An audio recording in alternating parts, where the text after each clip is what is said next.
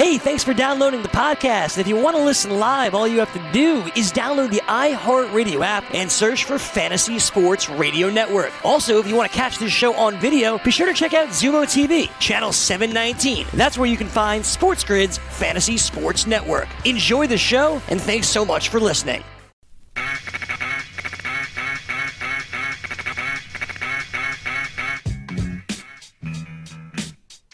And welcome in. This is Fantasy Sports Today. Craig Mish along with Frank Stampfl here with you on the show. Hopefully, you guys are being safe. Hopefully, you're watching this video either on YouTube or one of the streaming devices that you are watching at your home and keeping yourself and everybody else safe. But that story is probably for another channel. On this show, what we're doing is we're talking fantasy sports today, some fantasy baseball, some fantasy football, just kind of keeping you in the loop as to what is happening and Frank, it's still, uh, you know, obviously a little bit of a slow time. We're all trying to keep our families and trying to keep this country safe for sure.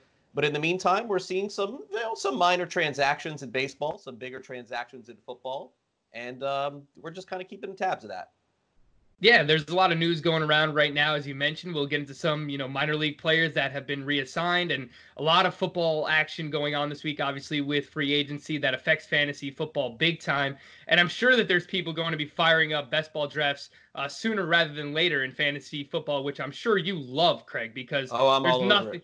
There's nothing like drafting five months in advance of the fantasy football season. Yeah. Uh, but yeah, there is some news to talk about today, and and hopefully. Uh, we'll we'll get into some of that here. How are you doing, man? I'm doing well. I'm doing well. It's you know just biding my time. Yesterday, uh, you know, a lot of time in the house. Uh, spent about an hour over on the tennis courts with the family, uh, bringing the baseball gloves, bringing the tennis rackets, and you know just uh, trying to stay active, trying to do as much as we possibly can. Uh, just you know, kind of keep the family uh, active and doing some things, watching a lot of TV, playing a little bit of video games as well, and that's about it. That's kind of where we're covered. So. Uh, let's let's dive into what's happened over the last few days, really over the last week, and and strangely and ironically, we're seeing several players being optioned and even cut in baseball. And with really no start to the baseball season on on the horizon, it's it's kind of interesting because not only are we searching for news, but legitimately we're searching for fantasy news. And so uh, there were probably, I would say, 15, 20, maybe even 30 players reassigned or cut and what Frank and I wanted to do is at least at the top of the show here, dive into some of the names that you may have heard of and talk about whether or not if and when the baseball season starts, or potentially if you did an early draft in the NFBC, as Frank mentioned, or even if you did a home league draft or any kind, if you got involved early. And we, we know that there's a percentage of people that do that. It may be a smaller percentage, but certainly they're out there to kind of give you the fantasy spin as to where this is at. And so uh, let's start off with the San Francisco Giants here and then we'll kind of take it from there. We have a list here of five players who uh, were sent down, and uh, I'll run through the list real quick, and then we can kind of go through them player by player. Uh, first, we have Shaun Anderson of the San Francisco Giants, who out of the three leagues that I'm in so far, I did end up drafting uh, at one point, very late, probably in the 400s or 500s, whatever it was.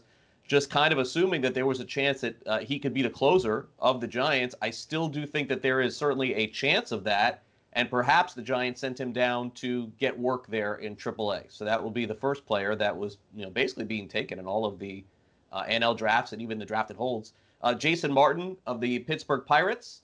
Jason Martin was thought to be a potential starter until uh, Pittsburgh went out there and they signed Jarrod Dyson. And so now that door is opened up for a number of different players in Pittsburgh, and we'll dive into that as well. Touki Toussaint, not a huge surprise. At some point, they'll need him in the big league. Still kind of unclear as to whether or not he's going to be a starter or, or a lever with the Atlanta Braves and maybe even a closer one day with the Atlanta Braves, too. But he's just been kind of shuttling back and forth between AAA and the big leagues and uh, grew up in South Florida, so very familiar with him and his skill set. Ryan Mountcastle, this doesn't come as a surprise to anybody from the Baltimore Orioles.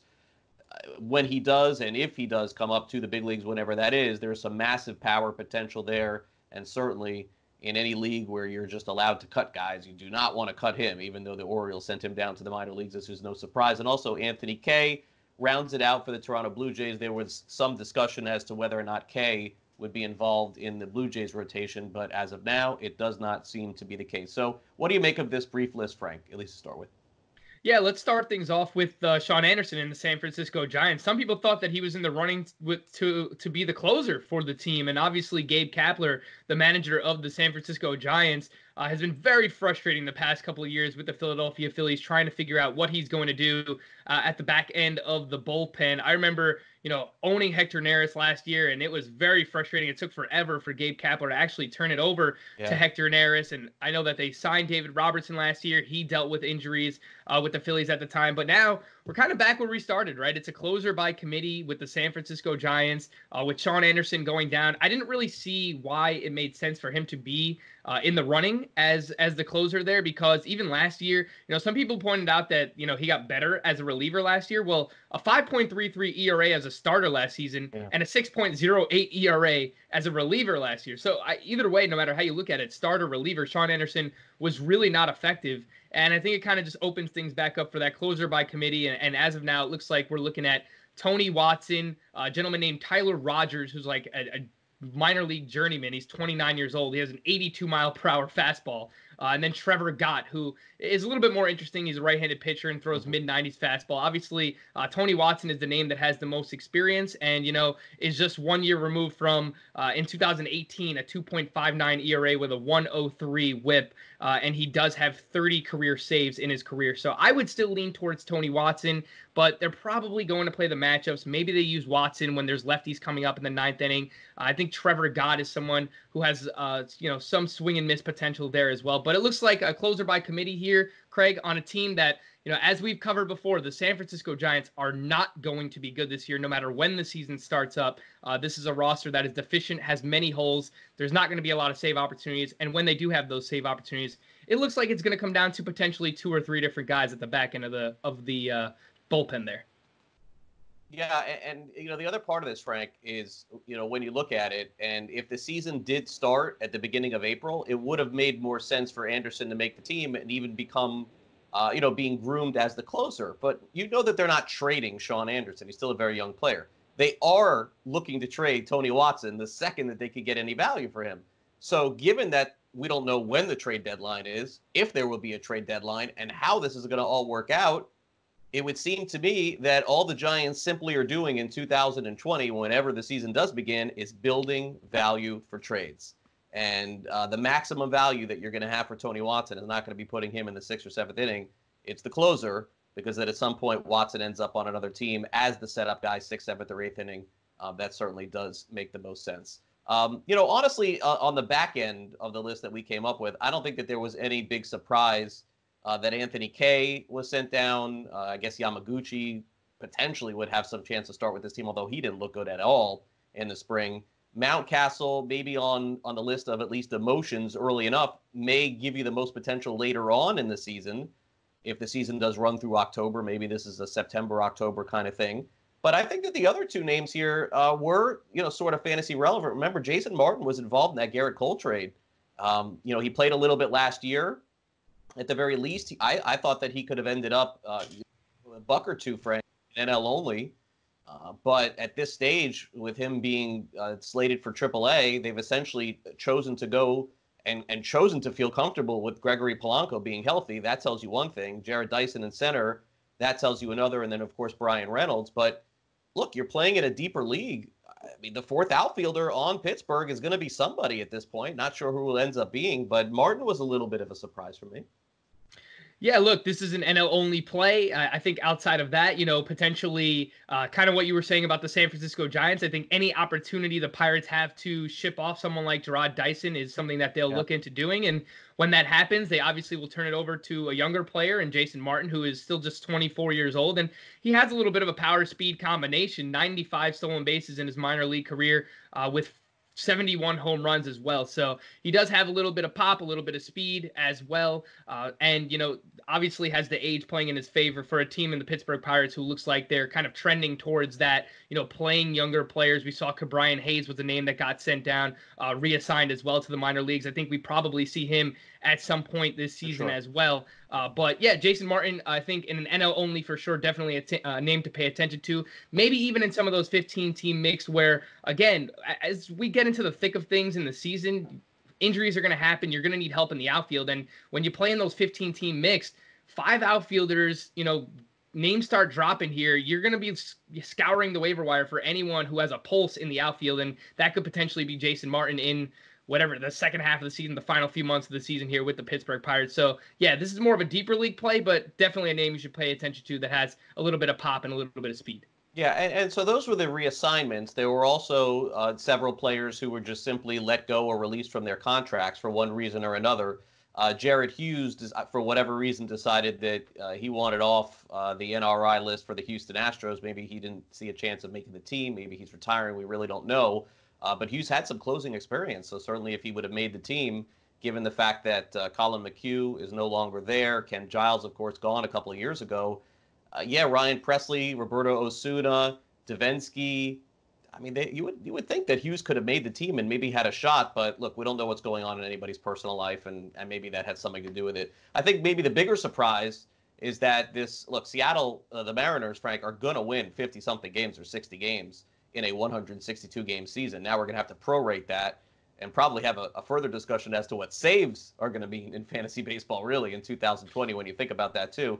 But Sam Tuivaila, who grew up in the Cardinals organization, who they were kind of grooming to be a setup guy, seventh, eighth inning, they ended up shipping him out uh, to Seattle. And I mean, by most accounts, seemed like a pretty decent bullpen arm running out of time in terms of options and arbitration as well. Maybe that factored into it. I really don't know. But basically, just sending him on his way.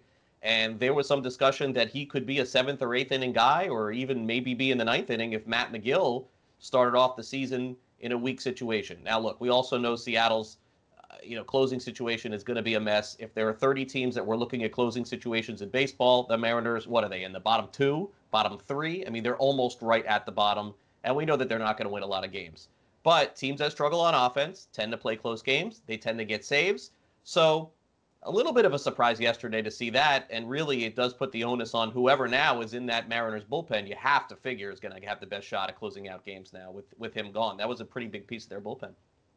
Yeah, I'm not going to attempt the name there, Craig. I'm just going to call him Baseball Tua. But yeah, he was released from uh, the Seattle Mariners, and I agree. I mean, this is probably one of the two or three, uh, you know, worse situations from a fantasy perspective in terms of closers this upcoming season. I would say that the Mariners and Giants are kind of both in that discussion. I would say uh, so, yeah. In the bottom of the league. And I think probably Matt Magill and, and Yoshi Hirano are the names that you're looking at there. And I think it's a good point that you bring up that you know, bad teams tend to play closer games. And I'll just point this out that last year, a lot of people didn't want anything to do with Shane Greene with the Detroit Tigers. And he wound up, you know, if they won 30 games in the first half of the season last year, he probably saved 20 or 25 of those. That's so right. there could still be value uh, with bad closers and bad relievers uh, on bad teams as well. And we spoke about that when it came to the Baltimore Orioles, right? Like you can get value on bad teams because a lot of people shy away from players on those teams. So, look, if you're just scouring for your third or fourth reliever on a roto team, uh, five by five, and you're just trying to, you know, get some saves and, and the back end of your team, late round flyers,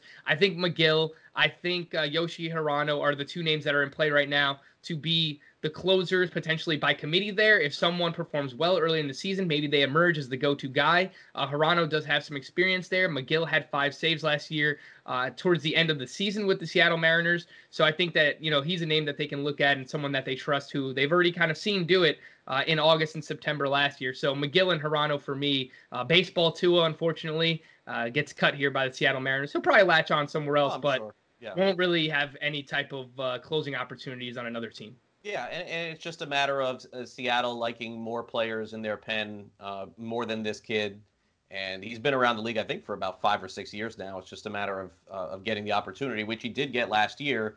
But you're right, Frank. I just, I, I, mean, I'm not interested in Seattle's closing situation. And I think with a condensed season, which we could be looking at, I mean, at the most, we're probably looking at a 140 game season uh, at this point. I mean, April is out of the window, so we're looking at May or June. I think 140 may even be optimistic, but there are some definite discussions about that because of the service time involved. You have the players who want to get that full year of service time, so they get all their arbitration, they get their free agency. You have uh, the owners who are saying, if we play 80 games, uh, that's not a full season, and no, we're not going to do it. So there's going to have to be some sort of happy medium to get this season going and and have it to be played. And I think that will diminish the value of saves in 2020. There's no doubt about that. Also, uh, something to consider if you're doing any of those slow drafts and you're you're throwing these darts now, which I think is a huge mistake. But if you want to do it, consider this: there are going to be more than 26 men on the rosters of Major League Baseball teams if this start in June. That's going to mean more save opportunities to other pitchers who are potentially on those teams. So I think this will be the worst year for saves in the history of fantasy baseball, most likely. To dive into Seattle situation uh, definitely does not seem optimal. Um, yesterday on the show, uh, when we discussed, uh, you know, some players potentially who could start in the big leagues, we talked about Dylan Carlson of the St. Louis Cardinals. And now there's at least one report that looks like maybe the Phillies are following that fast track also, Frank, with potentially their fifth starter in the big leagues. Yeah, Spencer Howard. They're talking about him potentially starting the season in the rotation for the Philadelphia Phillies. And I think it's a good point that we kind of mentioned yesterday that teams might be more aggressive now. Obviously, the Orioles are going to reassign guys like Ryan Mountcastle. The Pirates have not much to play for this year with guys like Ke'Bryan Hayes, but the Phillies definitely have something to play for in a very tough division uh, in the National League East. And you look at what Spencer Howard did last year uh, across multiple levels, four different levels rookie ball, high A ball, double A ball as well, uh, and 2.03 ERA, 94 strikeouts, and 71 innings pitched as well. Uh, the guy is lights out and definitely a name that you should be paying attention to. If he kind of grabs that rotation spot with the Philadelphia Phillies, someone who could definitely make an impact this year, kind of similar to uh, Dylan Carlson, who you mentioned, but this is more so on the pitching side, obviously, with Spencer Howard. Yeah, and, and, look, Howard, while he's one of the top prospects in Philadelphia's organization, he's not one of the top pitching prospects in all of baseball, too. That's something to consider as well. Uh, the Phillies' rotation outside of the top two at this point is, uh, I mean, fair at best. You don't know what you're going to get from Jake Arrieta this year. I mean, really off of last year and and even off of some of those spring starts that he had. I mean, it, it, almost seemed like he was back to his old tricks from last year, which is just somehow make it through the game, not striking out anybody, but putting guys on. Like that is not going to be the recipe for success, and that did not work for Arrieta in the second half of the season. No one trusts Velasquez. Eflin uh, is just kind of up and down at this point, and of course, at the top of the rotation, you have uh, Nola and you have Zack Wheeler, and both of those guys you will certainly trust, no question about that. All right, so uh, that is part of our baseball conversation for today. What we're going to do is we're going to continue the conversation coming up in about 15 or 20 minutes. So if you're watching on YouTube, you could just hit that fast forward button and go forward to hear more baseball, which we will get into. But of course, even though if it was a normal situation and a normal show, we probably wouldn't be talking any football at this time. The bottom line is we have no sports. So while there is a new cycle of football going on, we will dive into that as well I know people are like Craig. You promised you wouldn't talk any football during baseball season. What what season is it right now to be able to talk about? I have no idea. We got to we got to do everything. So uh, after a quick break, we're going to come back. There have been a couple of free agent signings which potentially could or could not have a big fantasy impact in 2020 and we are expecting a 2020 football season in a few months, hopefully as well. So, uh, Craig and Frank back with you right here on Fantasy Sports today in just a couple of minutes, right here on Sports Grid. Thanks for watching. We'll be right back.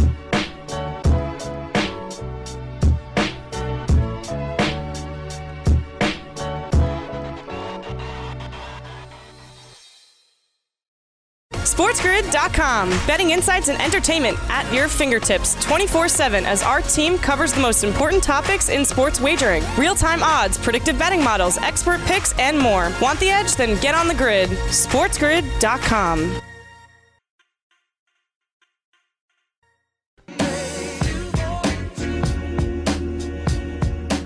welcome back to Fantasy Sports today. Craig Mish, along with Frank Stampfl, right here on Sports Grid. And of course, you know, in some of this downtime that that some of you may have, it is a great idea for those of you who are watching us either on sportsgrid.com or even YouTube to download the free apps to not just watch this show, but a ton of other shows and channels on Pluto TV, on Xumo TV, and even on Stir. A lot of just great free shows on demand for you guys to be able to watch 24 hours a day, seven days a week you can check all of those things out, and uh, not just our show, but all kinds of movies and fun facts and and Frank, you can catch up on all of your 80s shows and 90s shows that we've talked about so much. They're all there for you. You can stream them all.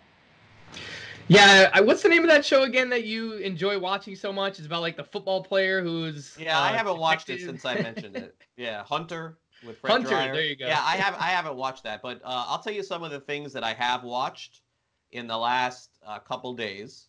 Uh, today we were just watching Gilligan's Island, uh, Beverly Hills 90210, Those were two shows. Uh, Dave, have you ever seen this show, Dave, on FXX or FX? It was actually uh, pretty entertaining. I think it's on right now. I watched the first uh, couple episodes of it. You mentioned Hunters, so we watched the first episode of that. Uh, Creek is another one. I mean, I've, we've been just going through them all. You know, a lot, a lot of nighttime viewing. I actually showed my son the Naked Gun movies. Have you ever seen those, Frank? The Naked no. Gun. Oh, I haven't seen gosh. the Naked Are Gun. Are you missing out on that? Gilligan's Island, though, very solid show. It's it's one that I grew up with, you know, watching Nick at Nite. So uh, yeah, Gilligan's Island, that's a classic. Yeah, check out the Naked Gun. I think you would appreciate that. really, really funny stuff. All three movies uh, for sure. Okay, so we'll get back to baseball in a minute.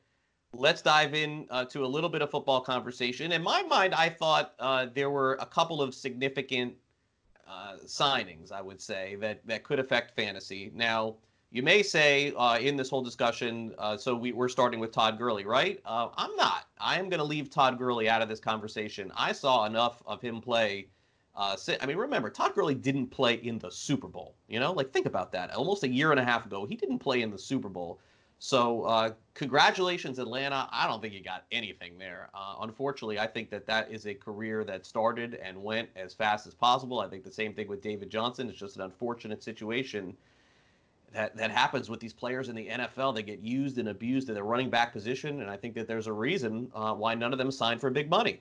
So therefore, it definitely smelled like Frank uh, Melvin Gordon got a little bit desperate because he did not end up, I don't think, in the most optimal situation by any means. Sharing time at running back, not even getting a ton of guaranteed money for a guy of his nature that's played in the NFL the last few years with you know 1200 14 yard uh, 100 rushing seasons and a bunch of touchdowns and was a big part of the Chargers offense. But look, they looked at Austin Ekeler and they're like, ah, you know, Melvin Gordon, we don't need you anyway.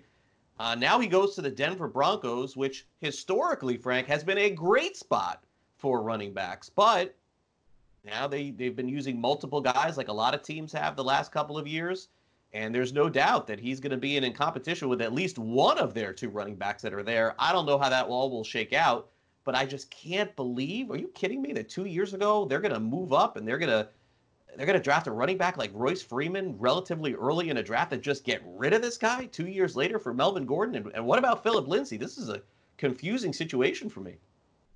Yeah, and Royce Freeman seems to be the biggest loser of all here with the Denver Broncos. Melvin Gordon moves in there, and he kind of does a lot of what Royce Freeman does, right? He could be between the tackles runner, short yardage runner. Melvin Gordon, a good receiver as well, but I think that's uh, an area where they want to use Phillip Lindsay more this upcoming season. Solid offensive line with the Denver Broncos. You mentioned they've been able to run well the past couple of years, specifically Phillip Lindsay, what he's been able to do last year ran very efficiently as well for a second year in a row, over four yards per carry, right around four and a half yards per carry. That's the biggest difference. Melvin Gordon, while he's been great for fantasy purposes, Craig, I mean, he's been so reliant on touchdowns and sure. with Philip Rivers just dumping the ball off. And maybe there's a chance that that you know, Drew Lock as as a young quarterback will still wind up dumping the ball off a ton this year to guys like Phillip Lindsay and Melvin Gordon. But to me, this seems like you know a really a two-headed backfield with Melvin Gordon and Lindsay. And you know, if an injury takes place, maybe that's how we see Royce Freeman again. But I think he's probably the biggest loser of the bunch here. And honestly, they're all losers from a fantasy perspective. It's a great problem to have in the NFL, and that's of course. The, you know we always talk about the NFL versus fantasy.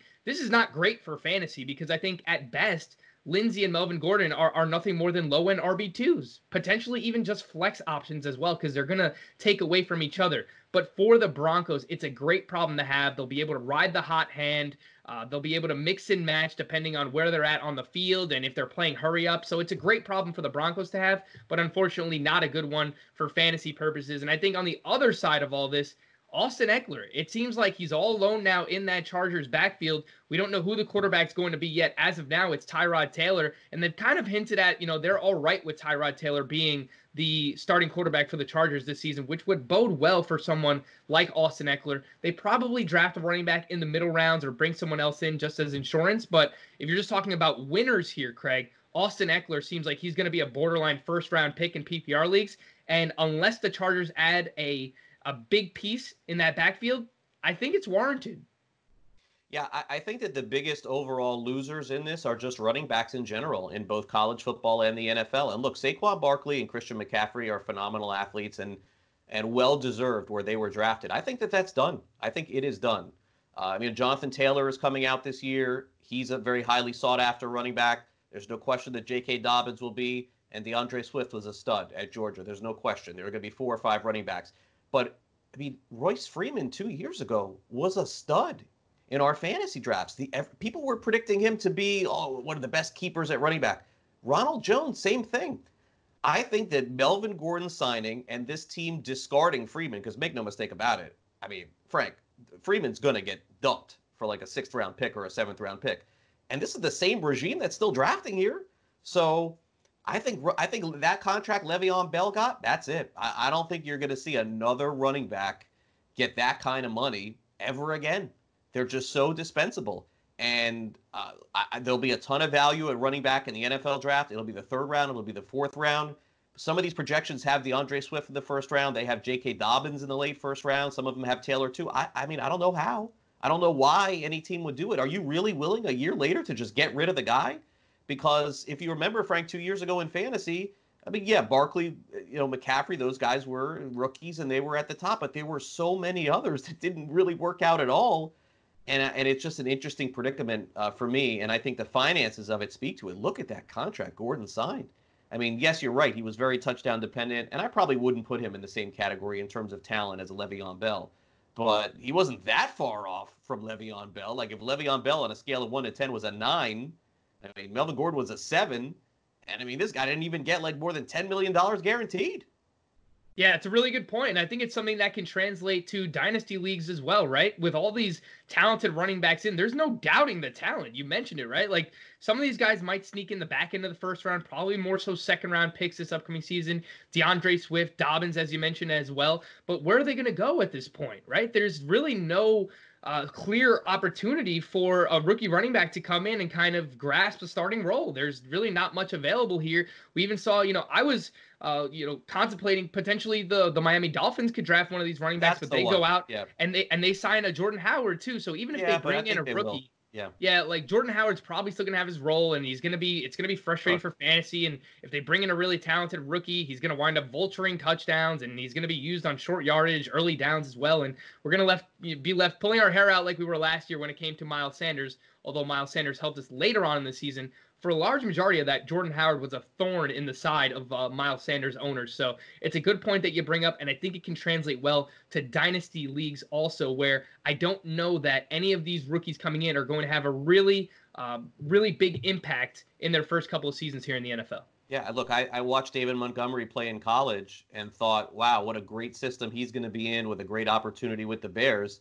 I mean, I don't care what anybody says. He was a disaster last year. And by the yep. way, he didn't look good either. I mean, I got new. I watched those games. Like he did not look. I mean, I, I guess there are some metrics that pointed that he was really good after the tackle, but there were several games that I watched where this guy had the ball on the one yard line three different times and couldn't get in. So maybe it is a product of their system. You never know. And a lot of the running backs uh, see success based on the system that they're in. So I don't want to just completely throw a guy like Montgomery away. But if he had a bad year, he could be in the same situation as Freeman on Denver, a guy that could be discarded. So uh, just interesting the way that we're headed there in the NFL. The other signing to get to here is Emmanuel Sanders, who, of course, finished off the season very strong and, uh, you know, ended up really helping the San Francisco 49ers down the stretch, former Denver Bronco. He signs with the New Orleans Saints. And, uh, and and look, the Saints, Frank, have had that issue that I think that he finally fits. It's a really solid fit, and I don't think that Sanders is going to uh, be great ever again in fantasy, like potentially he was with uh, with Denver, maybe even back with Pittsburgh. But they they've been struggling to find that other guy outside of uh, of Mike Evans. And uh, look, Ted Ginn has been there for a number of years in a dynasty league. I had Tre'Quan Smith. I'm thinking, oh my gosh, I can't wait for Tre'Quan Smith. that didn't work out as well. They've they've shuttled through a lot of different players. So. Uh, more of a reality fit than a fantasy fit, but I could see Emmanuel Sanders catching 60 balls for 700 yards and six touchdowns this season, and I don't think it takes anything away from Evans. And so you know, maybe more of a reality than fantasy conversation, especially at this stage of Sanders' career. But he looked really good for San Francisco when Jimmy G was throwing him the ball. So I would ex- expect this to be a solid signing for New Orleans. Yeah, he's probably more of a low end wide receiver three, potential flex option for fantasy purposes this upcoming season. Uh, obviously, Drew Brees still playing at an extremely high level, but there are a lot of players that are going to demand targets in that offense. Obviously, Michael Thomas is one of, if not the best wide receivers in the NFL. And last year, 185 targets for Michael Thomas, 149 receptions. Remember, he broke the single season reception record last year. I think they wanted to bring in some help, uh, you know, get some defensive attention away uh, from someone like a Michael Thomas and Alvin Kamara. I think we should expect a bounce back year. He's still going to get a ton of targets. Jared Cook was a solid fantasy tight end yeah. again last year, where he's going to be targeted in the red zone. So, again, you're right, Craig. It's probably more of a better fit from an NFL perspective for the New Orleans Saints, where he's going to help the team, but he's not necessarily going to put up uh, really consistent production from a fantasy perspective. So maybe you take him in a best ball draft and he has a few spike weeks. I think he could still get behind the defense. He's probably going to play a slot receiver role with this team more than anything else because they still have Ted Ginn who can uh, get down the field and he could burn a little bit. Same thing with Tre'Quan Smith. So I think we probably see Emmanuel Sanders in the slot, but don't forget Michael Thomas going to demand his targets. Kamara should bounce back. Jared Cook still in this offense as well. So I agree, better NFL fit than actual fantasy fit as well here. Yeah, uh, for sure. And, and as the days go by, if if anything happens as far as free agency goes that affects fantasy, we'll certainly touch on it as well. Uh, I guess to kind of close out the conversation, the most interesting name that is still out there in free agency for me, Frank, is Jameis Winston, who uh, said goodbye to the Tampa Bay Buccaneers faithful after uh, some very up and down years with Tampa Bay. And, and this just didn't surprise me at all. It just doesn't matter how good you are if you're just constantly throwing picks. But I mean, Winston's one of those guys that could definitely help a team, Frank. I, I, I mean, I honestly think, and it's you know, probably not going to happen. They're going to thrust him into some starting role somewhere. But man, he could just use a year to be with, and I don't know who it would be, but the best offensive mind or quarterback coach. And and look, maybe inevitably it is New England because we're just not hearing about New England, and that's you know certainly a possibility. Could be, but um, Winston was a lot of fun because you never knew what was going to happen in any given game. Game, and there were those 500 yard games with three and four picks. But he's the one name I think at this point that I'm most interested to see where he ends up. Yeah, you know, the Patriots still trying to figure out what they're going to do at the quarterback position. We've heard Andy Dalton rumored uh, potential trade there. Jameis Winston still available on the market. And look, you're right. It, Jameis Winston, I think when he's on, he could still make throws that other yeah. people can't make. I mean, he has tremendous arm strength, and we've seen his upside. But he's one of these guys that has a huge upside both for fantasy and I think for real life. He can win you any game, but he could also go out and lose you any game. He has a tremendous downside, a very low floor. Uh, just makes some baffling decisions at times where you know he's being dragged down to the ground, and he still just winds up like lofting the ball up in the air, up for grabs for anybody, offense, defense, it doesn't matter. Uh, so those are things that he needs to work on. But you know, maybe working with someone like a Josh McDaniels, who you know is regarded as one of the better offensive coordinators in the NFL, maybe that is what Jameis Winston needs. But if you think about it from that perspective, Craig, he just worked with Bruce Arians, who we also thought was one of the better offensive minds in the NFL. So uh, there are just so many deep embedded, uh, you know, things in the way that uh, Jameis Winston plays right now that I don't know that he's ever going to be able to shake those.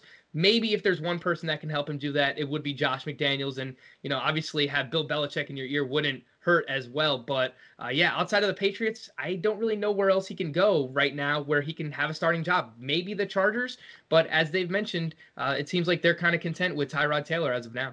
Yeah, I mean, if I was Winston, I'd do a two-year deal with New Orleans and hope Brees retires. I mean, that that would seem after this year that would seem to me to to at least make some sense. And look, Teddy B uh, ends up getting himself paid after sitting behind uh, Drew Brees too.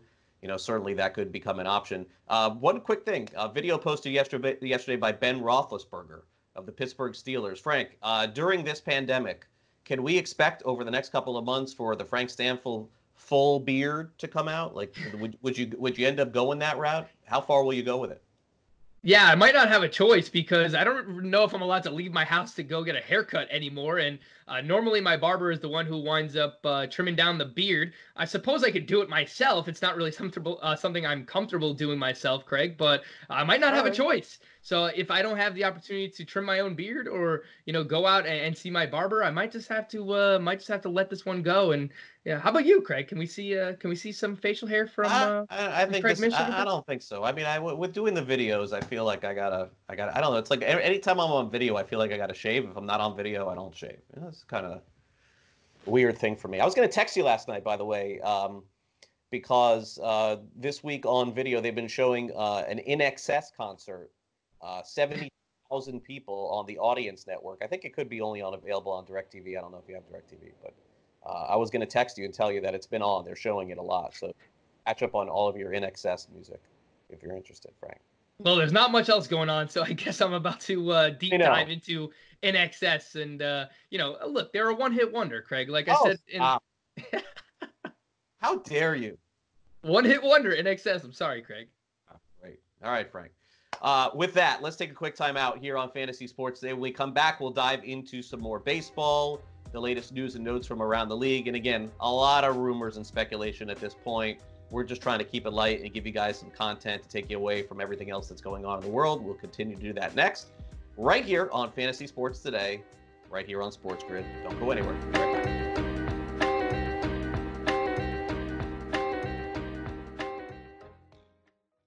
SportsGrid.com. Betting insights and entertainment at your fingertips 24 7 as our team covers the most important topics in sports wagering real time odds, predictive betting models, expert picks, and more. Want the edge? Then get on the grid. SportsGrid.com.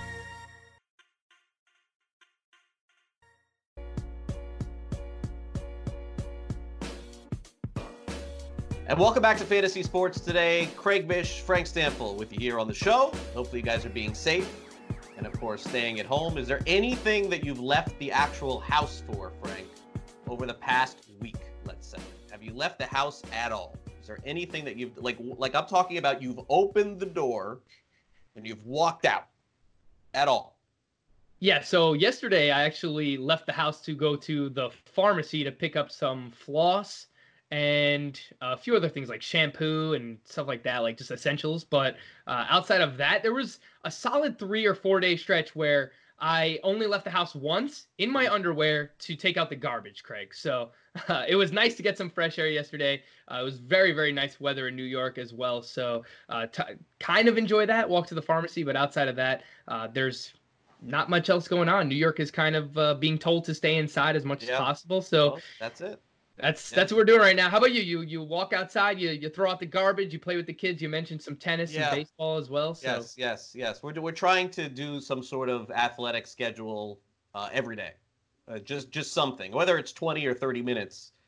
Uh, you know, just just even outside, and uh, and where I live in Florida, while we have a vast amount of parks and places that we can go and do all these things, we can't really even go there right now. And um, while I am very comfortable and I am very comfortable in the community I live and we have a playground, we have a house, I don't have a huge backyard, unfortunately. Um, not too big. So it is just kind of going in the backyard, throwing around the baseball. But uh, yeah, when the, the uh, when there aren't people that are playing tennis, and there are some people playing tennis too, when they aren't, then we're going out there throwing some ground balls to my son, catching, throwing back, practicing all these things that we did in Little League because honestly, Frank, I don't even know if there's going to be a little league season this year. You know, um, our little league season started uh, a couple of weeks ago, and the last game is May second, and then it's playoffs. So, I mean, maybe in a best case scenario, if things were to go well, we would just return for the playoffs, and of course, it's not a big deal. We just have a practice, and it's little league. So, you know, I mean, you just you just play it out, but that's uh, that's the best that can happen right now. We're really uh, meal wise set. We got a lot of meals for the next like 14 days, so I don't see myself doing too much except for hanging out with you and being on video and being on radio, and of course uh, starting up a new fantasy league, which we'll get to more in the coming days here on the show. We'll have a full announcement and explain uh, how all that's going to work. Uh, Fantasy League Legends is the website right now that's up. If you guys want to go check it out, it's not completely done but I noticed that there's a lot of other people that kind of are having this idea too. So I had to rush into it a little bit and put it out there before uh, somebody thinks, "Oh, I you stole our idea." So I was like, "Okay, let me just like get this started." So I know you signed up. That'll be a lot of fun, and in the coming days we will uh, certainly get to that as well, no doubt. Um, okay, so the interesting part of the baseball season, if and when the baseball season does begin, and let's be on the optimistic side, let's call it June, let's call it July. Let's say that there is a season is that a lot of the players, as we've talked about on previous shows, that were hurt are no longer hurt going into the season. And two players that we could focus on, at least for this show today, uh, one on the Yankees, one on the Cincinnati Reds. Uh, it looks like Aaron Judge, the season was to start. I think that maybe we were even making a mistake on how long he was going to be out before we knew that the baseball season wasn't going to start on time because technically the season would have started in five days. He would have probably started the season on the injured list, but it may have only been a week or two based on some of the recoveries that we're talking about. Back about two weeks ago when the injury first happened, or three weeks ago, we were talking about him maybe missing the first half of the season. That definitely doesn't appear to be the case now.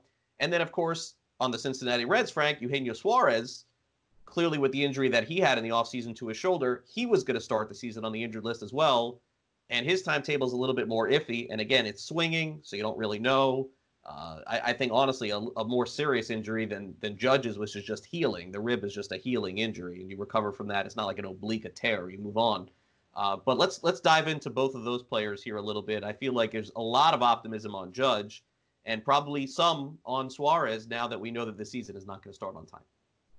Yeah, so I actually go the opposite way. I'm a little bit more optimistic on Suarez than I am on Judge, and maybe I'm just kind of a pessimistic Yankee fan, but just the way that they've handled injuries the past couple of seasons, even reading the Rotoworld blurb from Aaron Judge uh, that just that we saw the past couple of days that a CT scan taken from Aaron Judge uh, first rib showed slight improvement quote slight improvement as well. Uh, the exam also showed that Judge's collapsed lung which was previously undisclosed uh, has completely healed. I mean, this is what the Yankees have done the past couple of years, where they kind of just leave little things out in terms of injuries. They almost rush players back, and we heard that with Aaron Judge even before we knew that the season was going to be delayed. That he was hitting the weight room hard, and that he was working out, and everything's going to be good to go. And th- I mean, this is part of the problem is that you know these guys are not giving themselves enough time to heal uh, and as I've said time and time again, with guys like Aaron Judge and Giancarlo Stanton, I think that these guys are almost too strong, too big for their own good, where they have a lot of muscle mass. And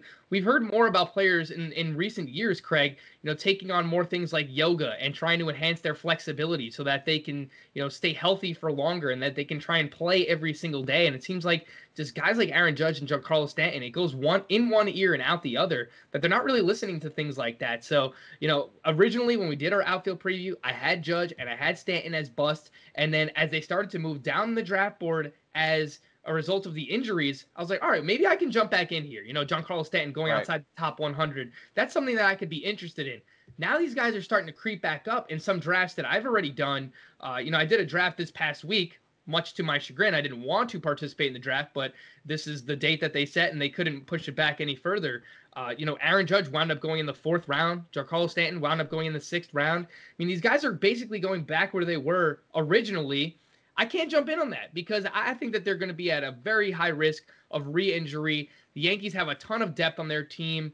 Uh, and, and, you know, guys like Clint Frazier, Aaron Hicks is going to be back at some point, Brett Gardner. Uh, the Yankees can afford to give guys like Judge and Stanton more days off. So uh, they're moving back up draft boards. I'm not going to be part of that. You, Eugenio Suarez, on the other hand, while I know it's a shoulder injury and you worry about that more so when it, when it comes to uh, guys with uh, that we rely on for power, you know, he did have a loose cartilage removed from his shoulder. I, I don't think that this was, you know, major by any. I mean, it could have been you know much more serious, like a torn labrum or something like that. Uh, it's right. not what we were dealing with here with Eugenio Suarez. So I've actually moved him back up my rankings ahead of names that I really like, guys like Matt Chapman and and Mike Moustakas. I'm a little bit more optimistic now with Suarez. There's no doubting the ballpark he plays in. The lineup is probably the best of his career as well uh, when it comes to Suarez and the Cincinnati Reds there. So I actually go the other way. I'm starting to be more pessimistic again when it comes to guys like Judge and Stanton. Uh, but Suarez is someone who I've actually moved up my rankings here, Craig.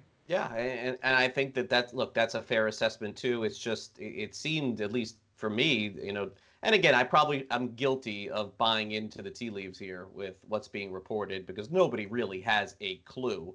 And unfortunately, a lot of the situational things that we're going to be getting are directly from players posting on Instagram or Twitter or just videos of themselves. We saw that with Aroldis Chapman.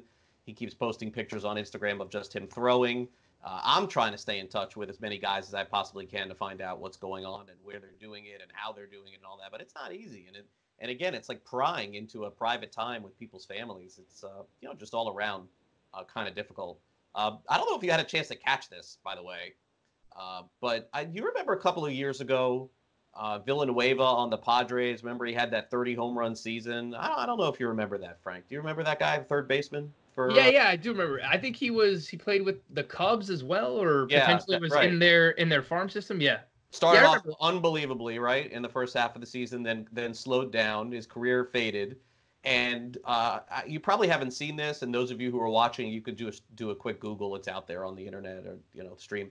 Uh, but he's playing in Japan, and they have restarted up at least exhibition games or uh, season games there uh, this weekend.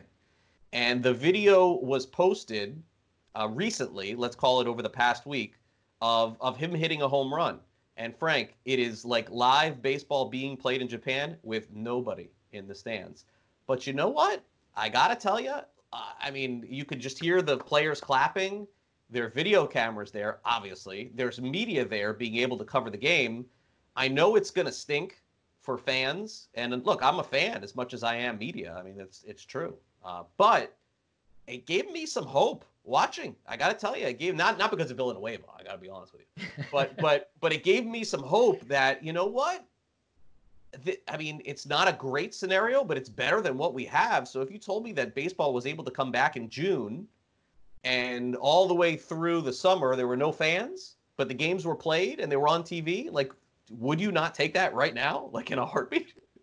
Yeah, I think if you ask 10 baseball fans, all 10 of them would say absolutely. Like, we'll take that right now, 100%. We've seen it before. It's kind of odd at first. Remember the Baltimore Orioles a couple of seasons ago playing games with no fans in the stands. But again, as long as we can watch the games on television and yeah. we have access to box scores and we have stats and we can play fantasy and use that as a distraction once again, uh, just to have sports back, whether it's the MLB, the NBA, whatever it might be. I mean, even if it has to be played with no fans in the stands, I think I every sport fan would sign up for that today, Craig. Honestly, when you first brought up Christian Villanueva here, I thought that you were going to announce that you're starting like the Japanese fantasy no, league. No, no, no, no. I'm out on that. I'm out on the KBO. I'm not doing that. No, no. Yeah, I'm not going I, that far. I thought you were starting to give us analysis on uh, Christian Villanueva as a first round pick. I can't sell people on that. I'm not going to even try. I'm not going that route. That's that's the route that we were. I thought we were going down. But th- this is something that I've actually seen, you know, talked about, whispered about a little bit on Twitter is the potential of you know the baseball season being able to start up sooner than expected, but playing with no fans in the stands. And I agree with you.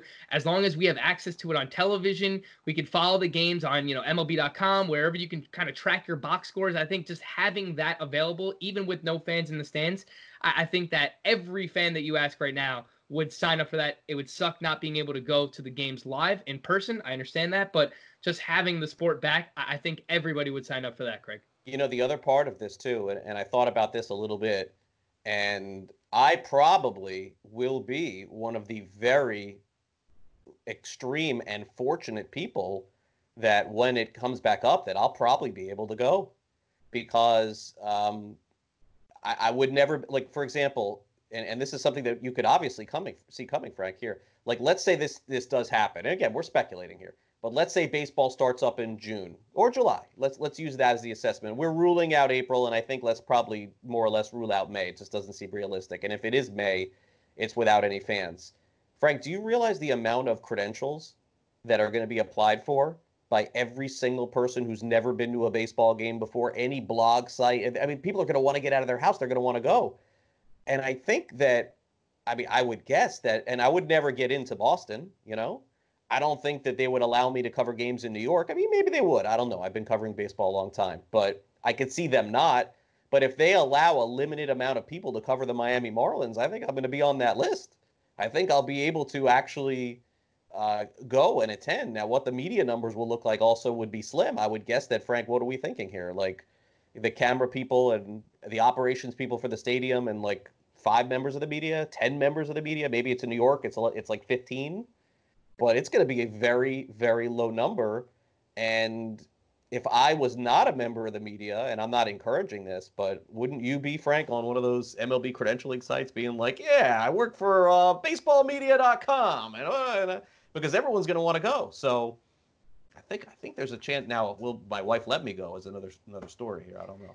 That, that's going to be a question too. We're going to hopefully she's not watching this. We're going to have to fight that one out. But I want to go when I'm available to go. Right. Yeah, absolutely. Look, I mean, if you are available, if you're one of the five or 10 media you know, credentials here that are allowed in Marlins Park when the games get started back up. You have to jump on that opportunity, go. Craig. Yeah. yeah. there's no doubt about it. Look, if you need me to uh, to talk to your wife for you and try and put in a good word and help you out here, Craig, I'm 100% happy to do so. Help you out, try and get you back in Marlins Park because again, as you mentioned, uh, they're only going to let a limited number of people in there, and obviously, you know what the work that you've done with the Miami Marlins is well documented, and with everything that you've provided here on the show and to Sports Grid as well in terms of getting interviews with the Marlins players and other baseball players as well. I mean, there's no one fitted better to to be part I of the so. Than you, Craig. So you should get in there 100%. And yeah, you know, I might have to apply for a credential. Why not? Sports Grid. I mean, we're a major, uh, a major media player here, right? I so agree. we, have got a show, we got a fantasy show, we got, we have things to report. We have people to help here, Craig. And so if I can, uh, if I can apply, why not?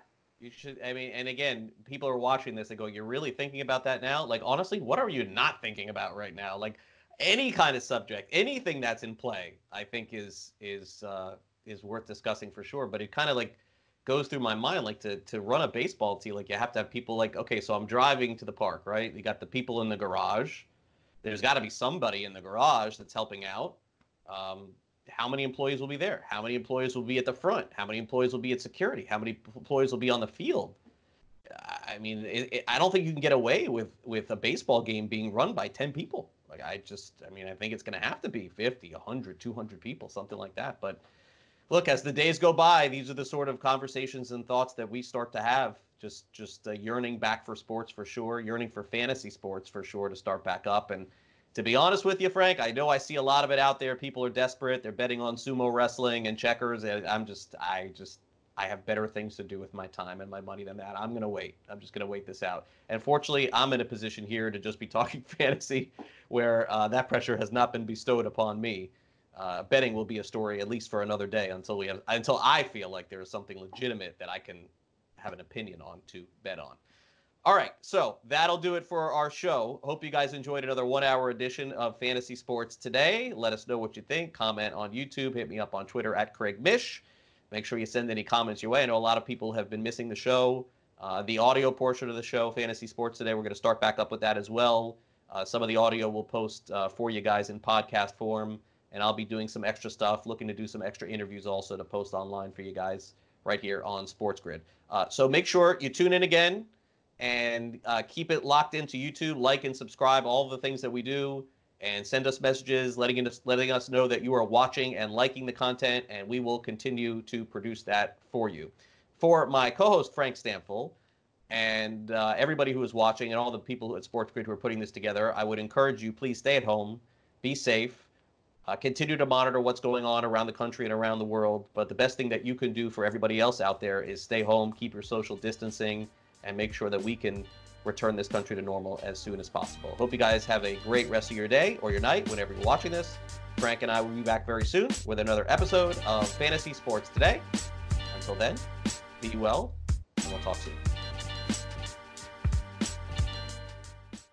SportsGrid.com. Betting insights and entertainment at your fingertips 24 7 as our team covers the most important topics in sports wagering real time odds, predictive betting models, expert picks, and more. Want the edge? Then get on the grid. SportsGrid.com.